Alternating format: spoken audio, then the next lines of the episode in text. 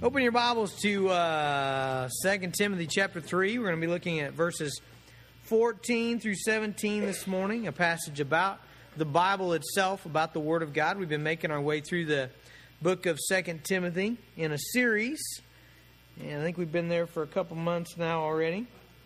Verse 14, chapter 3, 2 Timothy. But as for you, continue in what you have learned and have firmly believed, knowing from whom you learned it, and how from childhood you have been acquainted with the sacred writings which are able to make you wise for salvation through faith in Christ Jesus. All scripture is breathed out by God and profitable for teaching, for reproof, for correction, for training in righteousness, that the man of God may be competent, equipped for every good work. Father, we thank you for our Bible. God, we, uh, we pray, Father, that we might stand under it, God, as yielded to it. God, whatever it says, God, we, we want to obey it. We believe it. We want to act upon it. God, we know it's dependable for all things.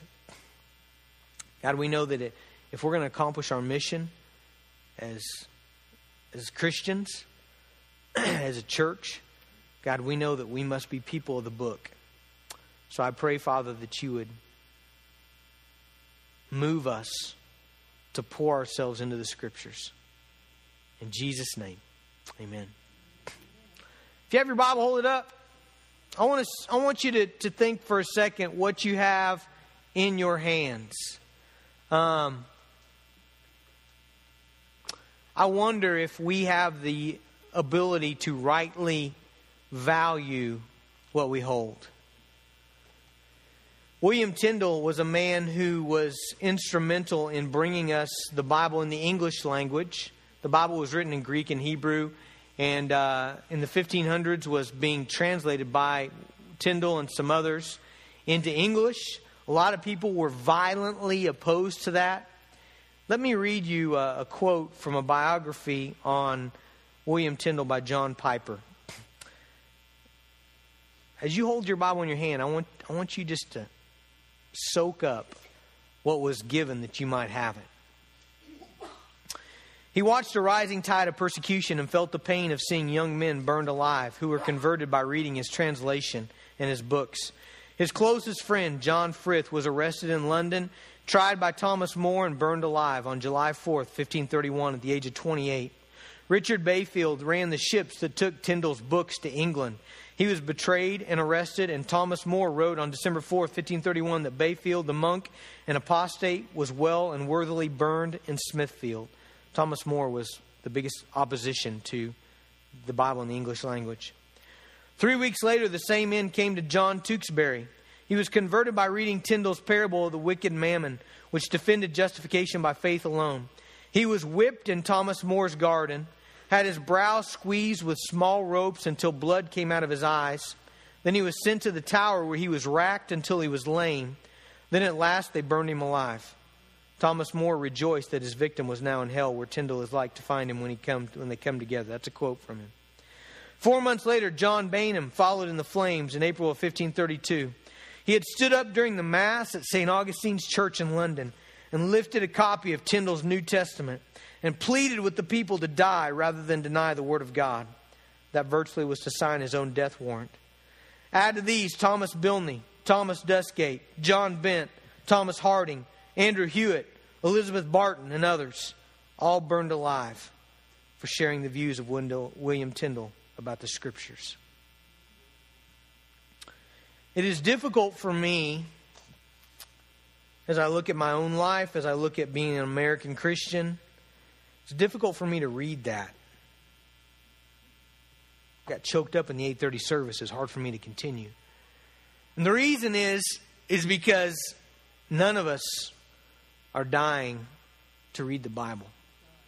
None of us are being burned at the stake. None of us are being put on the rack. None of us are leaving our kids, our families behind. In fact, I would dare say that the biggest issue on our plate today, and this, is just sorrowfully embarrassing. The biggest issue on our plate today is whether we'll give up 30 minutes of TV time to open up one of many Bibles we have in our home and read it.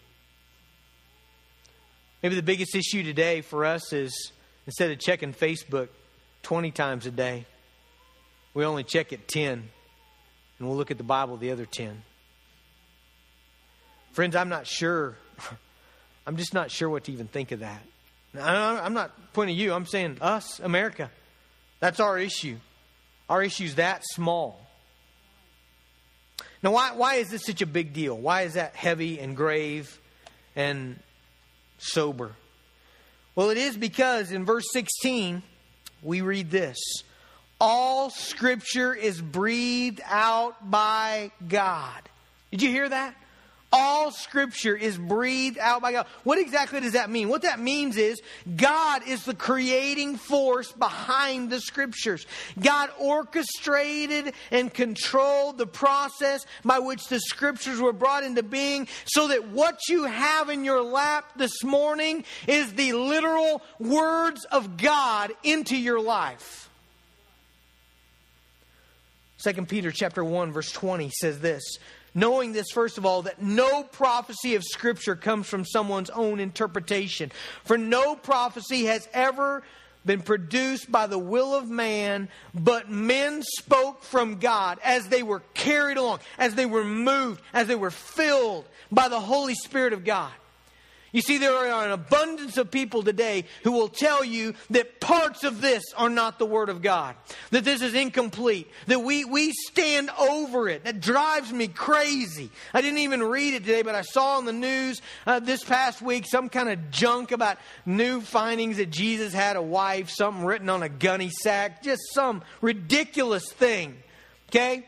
And it, and it burns me because the Bible is very clear about itself, okay? Now listen, Jeremiah 1 9, very clear passage.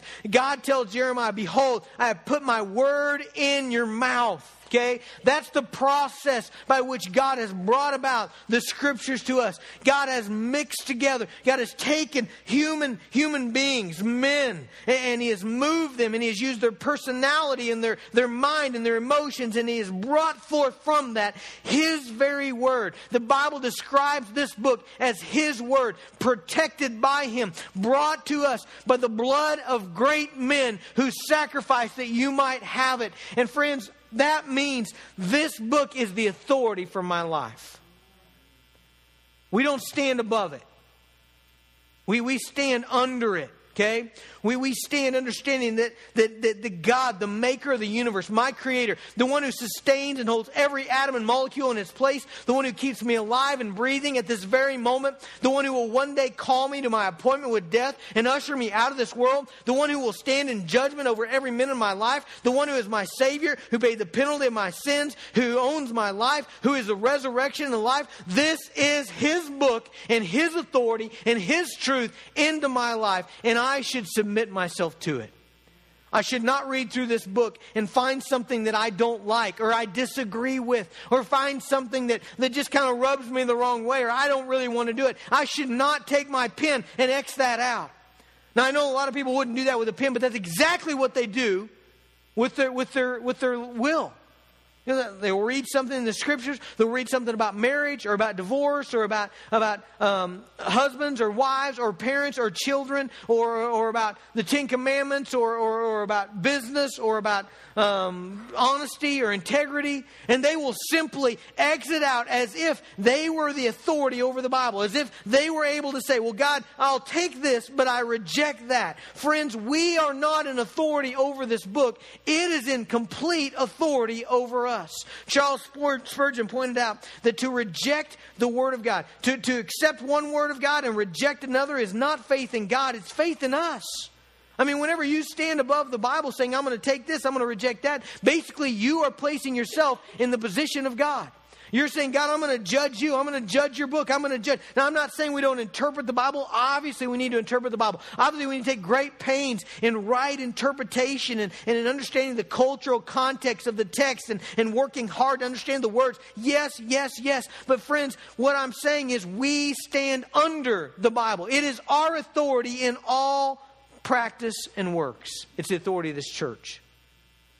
Let me tell you what's most convincing to me. You know, we could spend 10 sermons, literally 10 sermons, talking about the, the fulfilled prophecy in, in the Bible. That's one great evidence of, of the truthfulness of the Bible is the fulfilled prophecies all the way through from Genesis to Revelation. We could talk about the thousands of manuscripts that agree with one another down to a word, just an amazing thing. No other ancient documents that, that, that have been around for even a, a third as long have anywhere near the record the Bible does for accuracy. We could talk about the canonization process. We could talk about all this. But let me, let me just, let me just focus on one thing for you. And the one thing I want to focus on is what Jesus said about the scriptures. Now, why is that so important to me? Because I think if you line up a thousand guys, okay, and they've all got a different opinion about the Bible and they've all got a different opinion about the, uh, uh, uh about life, here's what I say. I say the guy that raises from the dead and ascends into heaven I'm listening to that guy, okay? That's the one I'm going to listen to. That's the one I say, you know what? I think I'll take his opinion, okay? What did Jesus say about the scriptures? Well,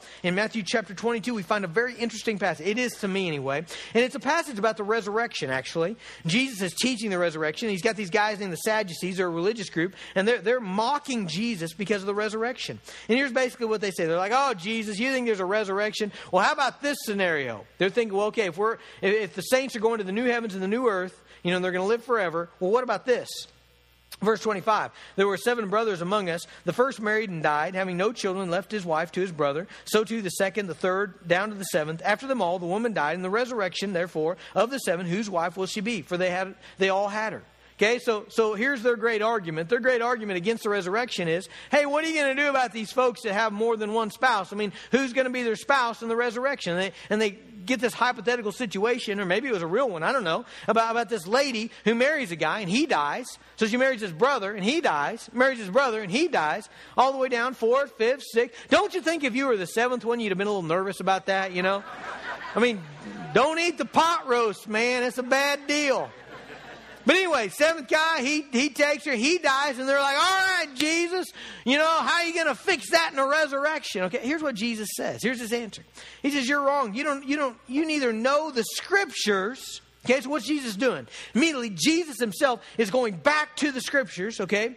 Nor the power of God. For in the resurrection they neither marry nor are given in marriage, but are like angels of heaven. And as for the resurrection of the dead, have you not read? What does Jesus, the Son of God, do? He says, Haven't you read Exodus?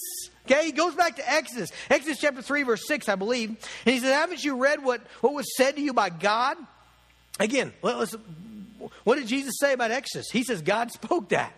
God's the writer of Exodus, okay? Yeah, I know Moses wrote it, but he said, God inspired Moses. Those are the words of God. And here's what he says, verse 32. He says, Don't you remember what's written in Exodus? I am the God of Abraham, the God of Isaac, and the God of Jacob. He is not the God of the dead, but of the living. Now, the interesting thing about Jesus' argument there, if you'll notice, is his argument rests upon the verb tense in that passage, okay? In other words, he says, Don't you realize God did not say, I was the God of Abraham. Okay, as if Abraham's gone and dead. I was the God of Jacob, as if Jacob's gone and dead. I was, no, you know what God says? I am the God. In other words, they're still alive. They're alive and well. Their souls are with, with, with Christ. I mean, that, that's, the, that's the point of this. Now, listen, if Jesus thought authoritatively that the book of Exodus, the very words in it, the very verb tenses in Exodus, were authoritative enough to build his argument about the resurrection, it's good enough for me. Does that make sense? I mean, if Jesus says, man, that word is inspired, that's the word of God, Ver, down to the very verb tense is the word of God. In Matthew chapter f- uh, 5, Matthew chapter 5, verse 17 and 18. Here's what Jesus says. He says, Do you not think that I've come to abolish the law or the prophets? I have not come to abolish them, but to fulfill them. For truly I say to you, until heaven and earth pass away, not an iota not a dot will pass from the law until it's accomplished. What he's talking about there is the smallest letter in the Hebrew alphabet, which is a yod. Okay, it's called a yod. It's a little, little kind of curvy deal. Okay, and then he's talking about the other thing he's talking about is is the the little marking that distinguishes a hey from a hey. In Hebrew, you got gutturals, so you get a flim it up, you know. But but there's a hey and a hey, and, a hey and, and they're both very similar, and it's the marking that distinguishes the two of them, if I remember right. So what's Jesus talking about? He's talking about two small marks. He says, you know what? I think about the Old Testament, Genesis through Malachi. I'm telling you guys, not one mark on it, not a dot on an I is not going to be fulfilled. Jesus said the Old Testament scripture. Friends, that's I tell you, that's authoritative for me. I mean, I, I mean, it just that wins the case for me. And so when I hear these folks talking about Jonah and the whale and saying, you know what, that's all just a silly story. Nobody can be swallowed by a whale and live for three days and three nights and then spit up on the ground and go, go preach to Nineveh. You know what I think? I think Jesus said in the Gospel of Matthew, he said, listen, as Jonah was three days and three nights in the belly of the whale, so the Son of Man will be. I mean, he refers to the story of Jonah. Listen, I don't think Jesus is wrong about that. I don't think the Alpha and the Omega, the beginning and the end, the first and the last, I don't think he is confused about the scripture. I think it's very possible we can be confused, but I don't think he's confused. And so when I, when I go to the Bible, I accept the testimony of Jesus Christ. And what that means is this book from Genesis to Revelation is the authority for my life. Now let's play that out a little bit. What does that mean? That means when God speaks from this book, I'm not at liberty to say, nah. Okay? I mean, would you do that? Would you do that if God just spoke to you? You know, you're out in your garden, you're hoeing, bright light from heaven, boom, you know, blinds you. You're knocked to the dirt. You're writhing on the ground, you know, and a voice comes from heaven and says, I am God Almighty and speaks into your life. Who's going to look up into the blinding light and say, No, I don't think so, you know? You're not going to do that. But you know what? People all the time will read the scriptures and they'll, they'll read the, the voice of God given to us and they'll say, nah. I don't think you would ignore it. Again, you're out in your garden, voice from heaven, blinding light, you're down on the ground, writhing on the ground. How many of you, as God Almighty speaks to you, are going to say, No, not now, God, you know, CSI starting just, just later, you know? I mean, how many are you going to do that? Nobody's going to do that. But you know what? All the time, people neglect the Word of God. Folks, it's the authority of our life. I tell you what, Jeff Squibb had a men's breakfast uh, a couple weeks ago and had a bunch of quotes on there. And uh, I'm surprised. I, th- I thought I'd read everything John Piper had ever written, but he found a John Piper quote I'd never heard. And it's this one. And, and he, it's about prayerlessness, but I'm going to apply it to the scriptures. He says, One of the great uses of Twitter and Facebook will be to prove at the last day that prayerlessness was not from a lack of time. You know, I mean, we all want to say the reason we don't read the scriptures is why? We don't have time. Well, let me tell you, we could have Teresa pull it up right now. We've got the capability to do this. And we could pull it up right now. We could pull up social media and we could just go down the line and we could say, aha, you know, two hours last night, you had some time, you know. Uh, 301 on Monday, you're supposed to be at work, you know. I mean, we, we could we could nail that dude down that, you know what, we're probably, the case is not that we're not reading the scriptures because we don't have time. Probably what it is is that we have not accepted the scriptures as the authority for our lives. Another thing this tells us that the scriptures are God breathed and that the Bible is dependable. What does that mean? That means I can trust it. It will not lead me astray. This is the Word of God. And so when it tells me to do something hard, when it tells me to do something, and man, doesn't this happen, that is against my flesh, that is against my sinful nature, that I don't want to do it, and, and, I want to go the other way. But when the Bible speaks to me, I can completely and wholeheartedly know the Bible is dependable. I, I don't have to question, I, I don't have to think, is this going to be bad for my life? It's not going to be bad for my life. The Bible is dependable in that it will never lead us astray, it will never trick us, it will never deceive us, it will never lead, lead us into, into, into bad things, it will always be good for our souls and our lives and it will always produce results. The wonderful thing about the scriptures is that they are living. We're going to look at that several times here. Hebrews chapter 4 says the Bible is a living, it's a living word. What does that mean? It means when the word impacts your life, it produces things. What does it produce? Look at verse 15. It says, From childhood you have been acquainted with the sacred writings, which are able to make you wise for salvation through faith in Christ Jesus. What do the sacred writings do? They make us wise for faith in Christ Jesus for salvation. The Bible says that, that, it itself, the words of the scriptures, bring about salvation because the Bible, from Genesis to Revelation, is the story of Jesus. It reveals to us the glory of God, it reveals to us the truths of God, it reveals to us the majesty and the power and the love and the grace of God. It's interesting to me that when Jesus is on the Emmaus Road after he's risen from the dead and he's talking to his disciples, do you remember what they said about that? They said he explained to them the things concerning himself. The New Testament had not not yet been written. So we know they were talking about the Old Testament. And so Jesus went through and explained how the Old Testament was about him. I mean, it's all about Christ. And, and so the Bible says that, that the words of the scriptures bring about regeneration. They bring about the new birth. In 1 Peter chapter 1, verse 20, um, where is it? 23. Since you have been born again, not of perishable seed, but of imperishable through the living and abiding Word of God. Is that not amazing? The Word of God brings about salvation. It brings about regeneration. It brings about new birth. Jesus told a parable about the soils, remember, that represent the heart. When a heart is cultivated and ready to receive the Word of God, it will come into a man and it will change him fundamentally forever and ever. It will bring about new life, new birth, regeneration. That comes about through the Word of God. Now, you know, you know the, the big application for me as I read that? I'll tell, you, I'll tell you just how it hit me. I Thought, man, I am compelled to speak God's truth to my kids. Okay? There's a lot of things I could tell my kids that are true, you know? I mean, you know, look both ways before you cross the street. Don't eat yellow snow. I mean, there's all kinds of wisdom, right, that I could give my kids. And you're doing that, you know, brush your teeth in the morning and, and, you know, all kinds of stuff like that. That's good. Please keep doing that. Please give them words of wisdom. Tell them about business. But listen, do not neglect to give your kids this. It's got to be this. Why? Because this is living. This brings about the, the, the, new birth in a person. It transforms us in a way that no other word does. Look at Timothy. Let's look at this guy as, as, an example of that. Here in chapter 3, verse 15, he says, And how from childhood you have been acquainted with the sacred writings which are able to make you wise for salvation through faith in Christ Jesus. Timothy knew the Bible from a little kid. How did he know the Bible from, from, from, from a child, from childhood? Well, well, if you go back to chapter 1, 2 Timothy chapter 1, in verse 5, it says, I am reminded of your sincere faith, a faith that dwelt first in your grandmother Lois and your mother Eunice, and now I'm sure dwells in you. Who taught Timothy the scriptures? His mom and his grandma. We know from other places in the Bible that Timothy did not have a believing dad. His dad was a Greek. He was a lost guy. But you know what? He had a mom and a grandma who were wise enough to take up the slack and say, you know what?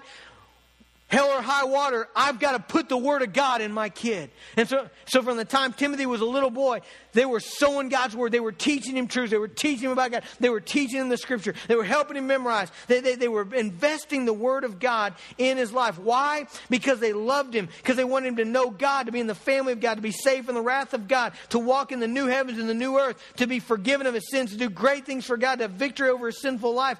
All of those things, yes, so they taught in the scriptures. And friends, if we've got to be about one thing, parents, grandparents, great grandparents, you got to invest God's word in your kids.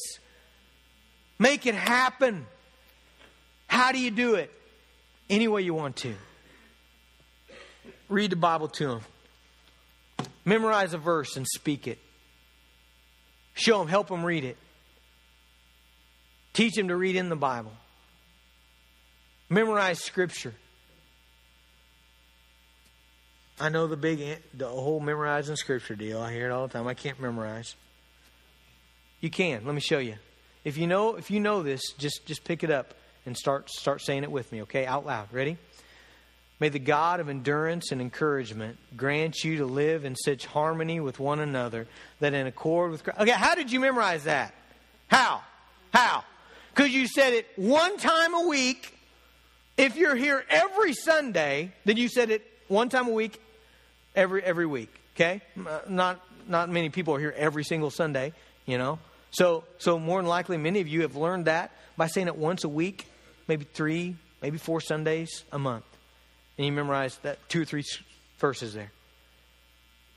How easy is that? So now, as a parent, what do you get the opportunity to do? We got a Cheerios verse, right? All right, we're pouring our Cheerios. What's our Cheerios verse? You know, well, Psalm 63, because your steadfast love is greater, you know. All right, what's our backpack verse? What's our on the way to school? Man, I, have been doing that with my kids since they were little. We've got a set of verses that we memorize on the way to school. We say them every year.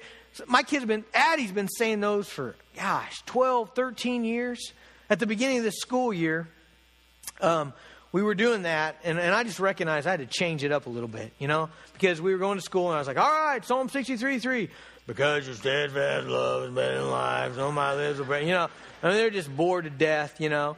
And so, so I, I, I mean, I got to change this up. So, and I'm, again, do whatever you want. You know, I mean, I'm, it's not like I read this stuff in a book. I'm just on the fly thinking, what can I do to spice this up a bit? So here's my idea. They've really loved this. Now I paraphrase one of those verses. You know, I just, I, just in some kind of my own language, and then they've got to, the first one that, fi- that figures it out, what I'm saying, they got to say the actual verse. I did this in, in the 830 service. My whole family here was here. They were sitting right up here. I said, all right, kids, you're on. And so I, I, I paraphrased uh, Proverbs 13, 20. And so I said something like, uh, don't be a person that hangs around with a bunch of punks because all that's going to happen is you're going to be. I, I, got to punks. I literally got to punks. And Avery says, you know, whoever walks with the wise will be wise, but the companion of fools will suffer harm. Proverbs 30 20. You know, she beats them all. You know, my nine year old wins it, you know. And uh, they love it. I mean, they, it's kind of a competition thing. Catechism, what, whatever. He, my dad always told me this. and It's good advice. Do something do something. You know, I mean, some people, you know, they don't know what to do. So they're No, do something. You know, pick it up. Jesus wept, kids. Okay, that's something. All right, let's build on that. Do something. Why? Because the Word of God produces salvation. Amen? It reveals to us Jesus. What else does the Word of God do? Well, it grows your faith. Look at Romans 10. Romans 10 is just a great, well, that's, what, that's what I call the mechanics of faith. All right, we'll start in verse 13, and you got to be able to reason backwards, okay, because these are backwards, okay? So we're going from end to, to start. So Romans 8 thir, or 10 13 says, Whoever calls on the name of the Lord will be saved, okay? So what is calling on the name of the Lord? It is, it is taking a step of faith, right? You're calling the name of the Lord. So there's the response of faith. You got a person that's responding in faith, okay? So for salvation, it means calling the name of the Lord. For other things, it might be forgiving your enemy. It might be uh, showing gentleness. It might be loving your wife as Christ loved the church. But it's a response of faith, okay? So where does that come from? Well, look at verse 14. For how are they to call in him whom, whom they have not believed? Okay? So you're never going to call, you're never going to respond in faith until you believe, until you are convinced internally of God's truth, okay? But how are you going to believe? Well, let's keep reading. How are they to believe in whom they have never heard? Okay? You're never going to believe and you're never going to call unless you first hear. Okay? How are you going to hear? And who, how, how are, are they going to hear without someone preaching? Someone communicates the Word of God to you. So here you have a process by which faith happens, and it happens by hearing the Word of God, believing the Word of God, and acting upon the Word of God. That's the way faith happens. It happens that way in anything. Okay? Let's say you're angry at your brother, you're you got a grudge, you're unforgiving, and you open up your Bible and you hear Jesus' words that says, forgive, you know, your enemy as, as I have forgiven you. you. You hear some kind of passage on forgiveness. And what do you do? You embrace that word and, and you believe it and then you act upon it. I mean, that's the way faith always happens. And so faith comes from the Word of God. It comes from the Word of God being spoken into our life, whether you're reading it or hearing it or it's being preached to you or your friend is, is, is, is speaking it into your life. The faith grows through the Word of God. Faith, or, or the Word of God brings joy. Man, this is an exciting one. John 15, 11. Listen to this. It says, These things I have spoken to you, that my joy may be in you and that your joy may be full. Jesus said he spoke his word to us that we might have joy. Listen to Psalm 19. Psalm 19, verse 8 says, The precepts of the Lord, that's another way of talking about the word of the Lord, are right, rejoicing the heart. Verse 10 says, They are more to be desired than gold, even much fine gold, sweeter than honey and the drippings of the honeycomb. Friends, I can tell you from experience, the word of God brings joy into your life. It brings joy. As you embrace it and believe it, as God begins to chisel you and work in you, the Word of God brings great joy in your life. Okay?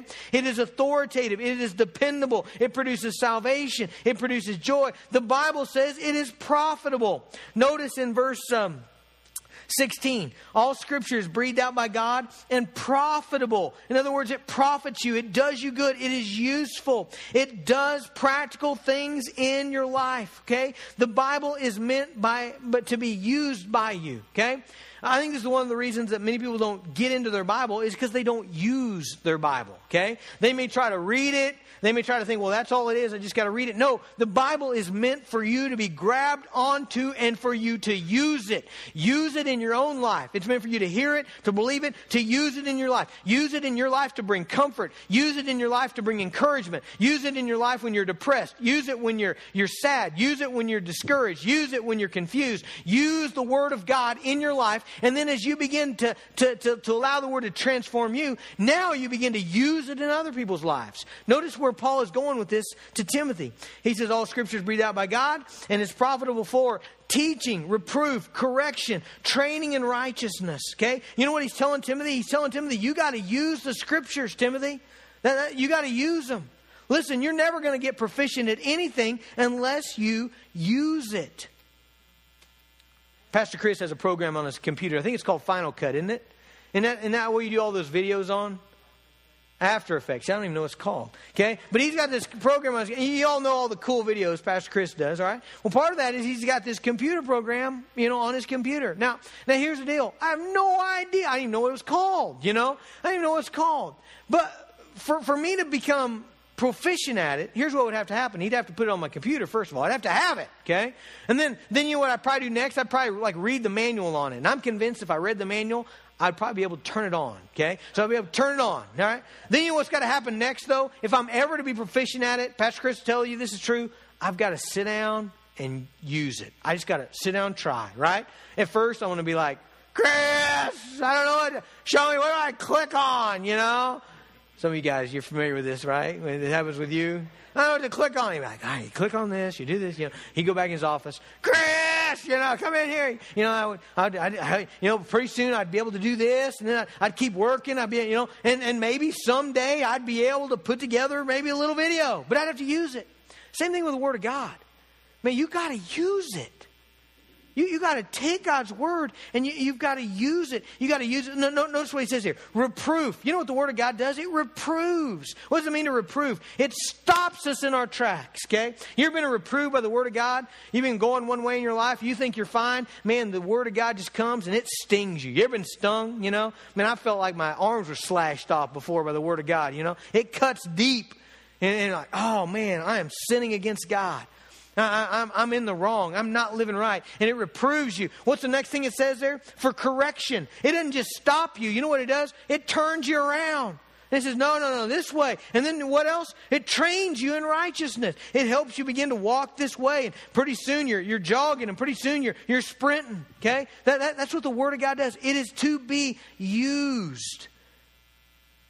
And when you begin to use the Word of God, notice this, notice this, verse 17, that the man of God may be competent, equipped for every good work. That the man of God may be competent. Here, here's, ladies, you may not know this about men.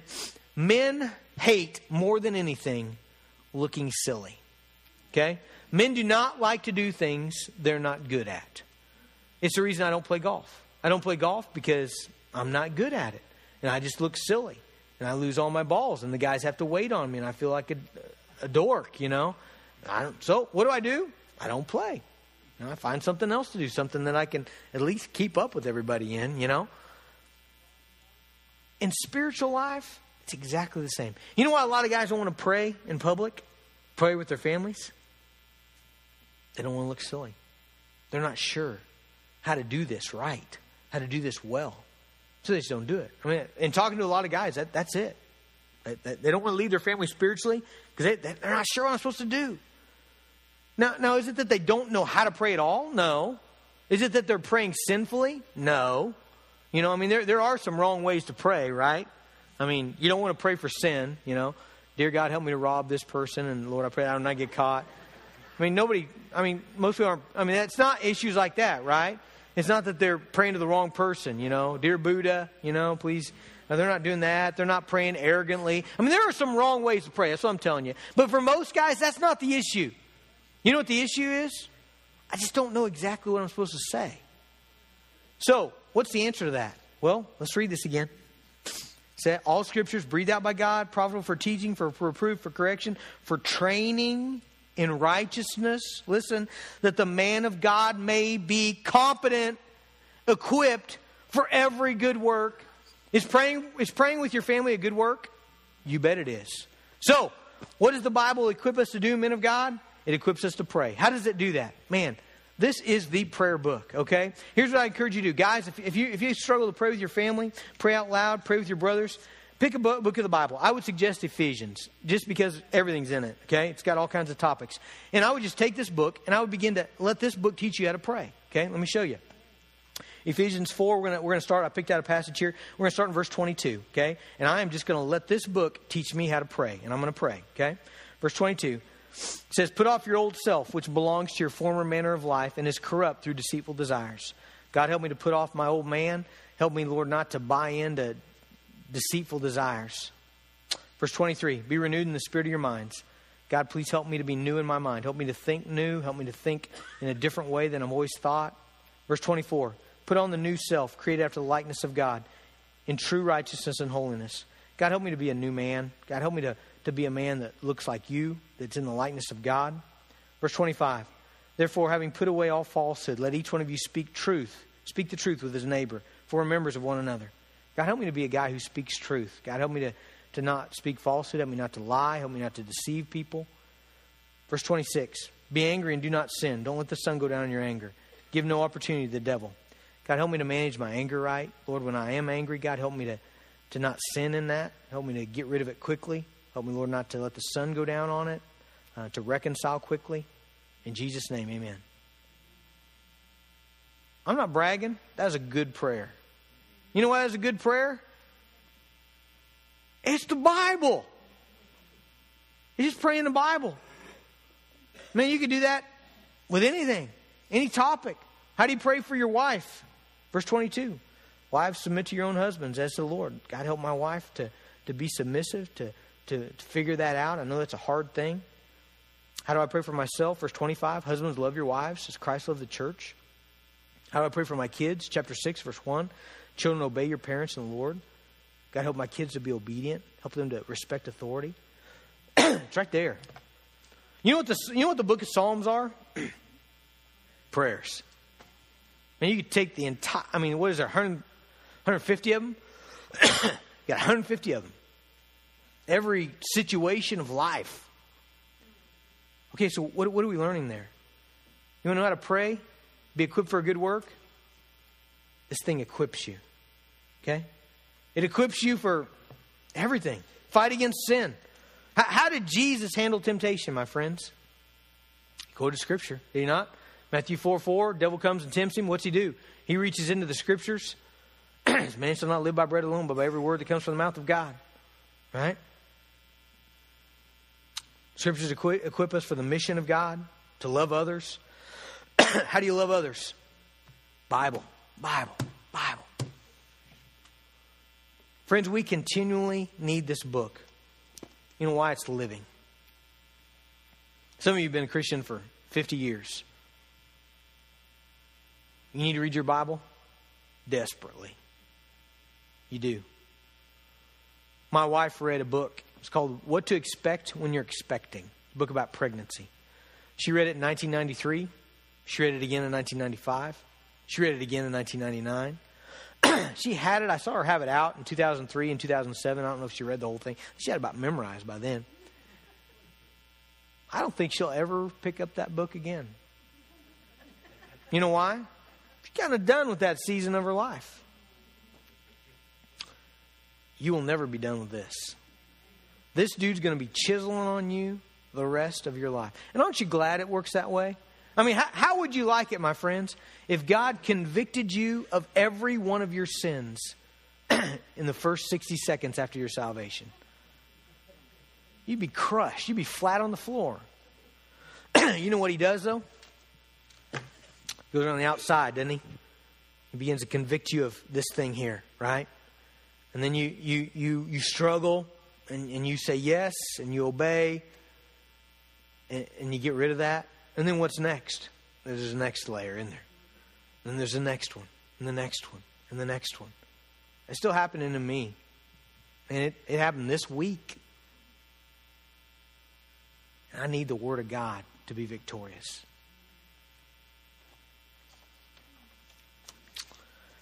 I know you're busy. Maybe some of you, you're not on social media. You didn't even know what Facebook was.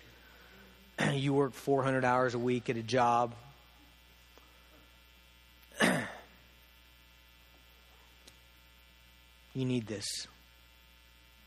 And you will be incredibly sorry if you do not make this book your book. Man, get in it. Church, get in it. You cannot, you cannot afford not to be. You will not grow without this book. You will not be the people, we will not be the people God's called us to be without this book. Is it hard? Yes. Yes, yes, yes, yes. Get some help. Get some help. But make it happen. Be a people of the book. It's God's word to you. Father, I just thank you so much for your Bible. God, I, it's precious to us. God, we love it. Forgive us, God, that we're we're working on such a low level, God. I pray that someday we would be like William Tyndale. We'd be willing to give our lives to read the Bible.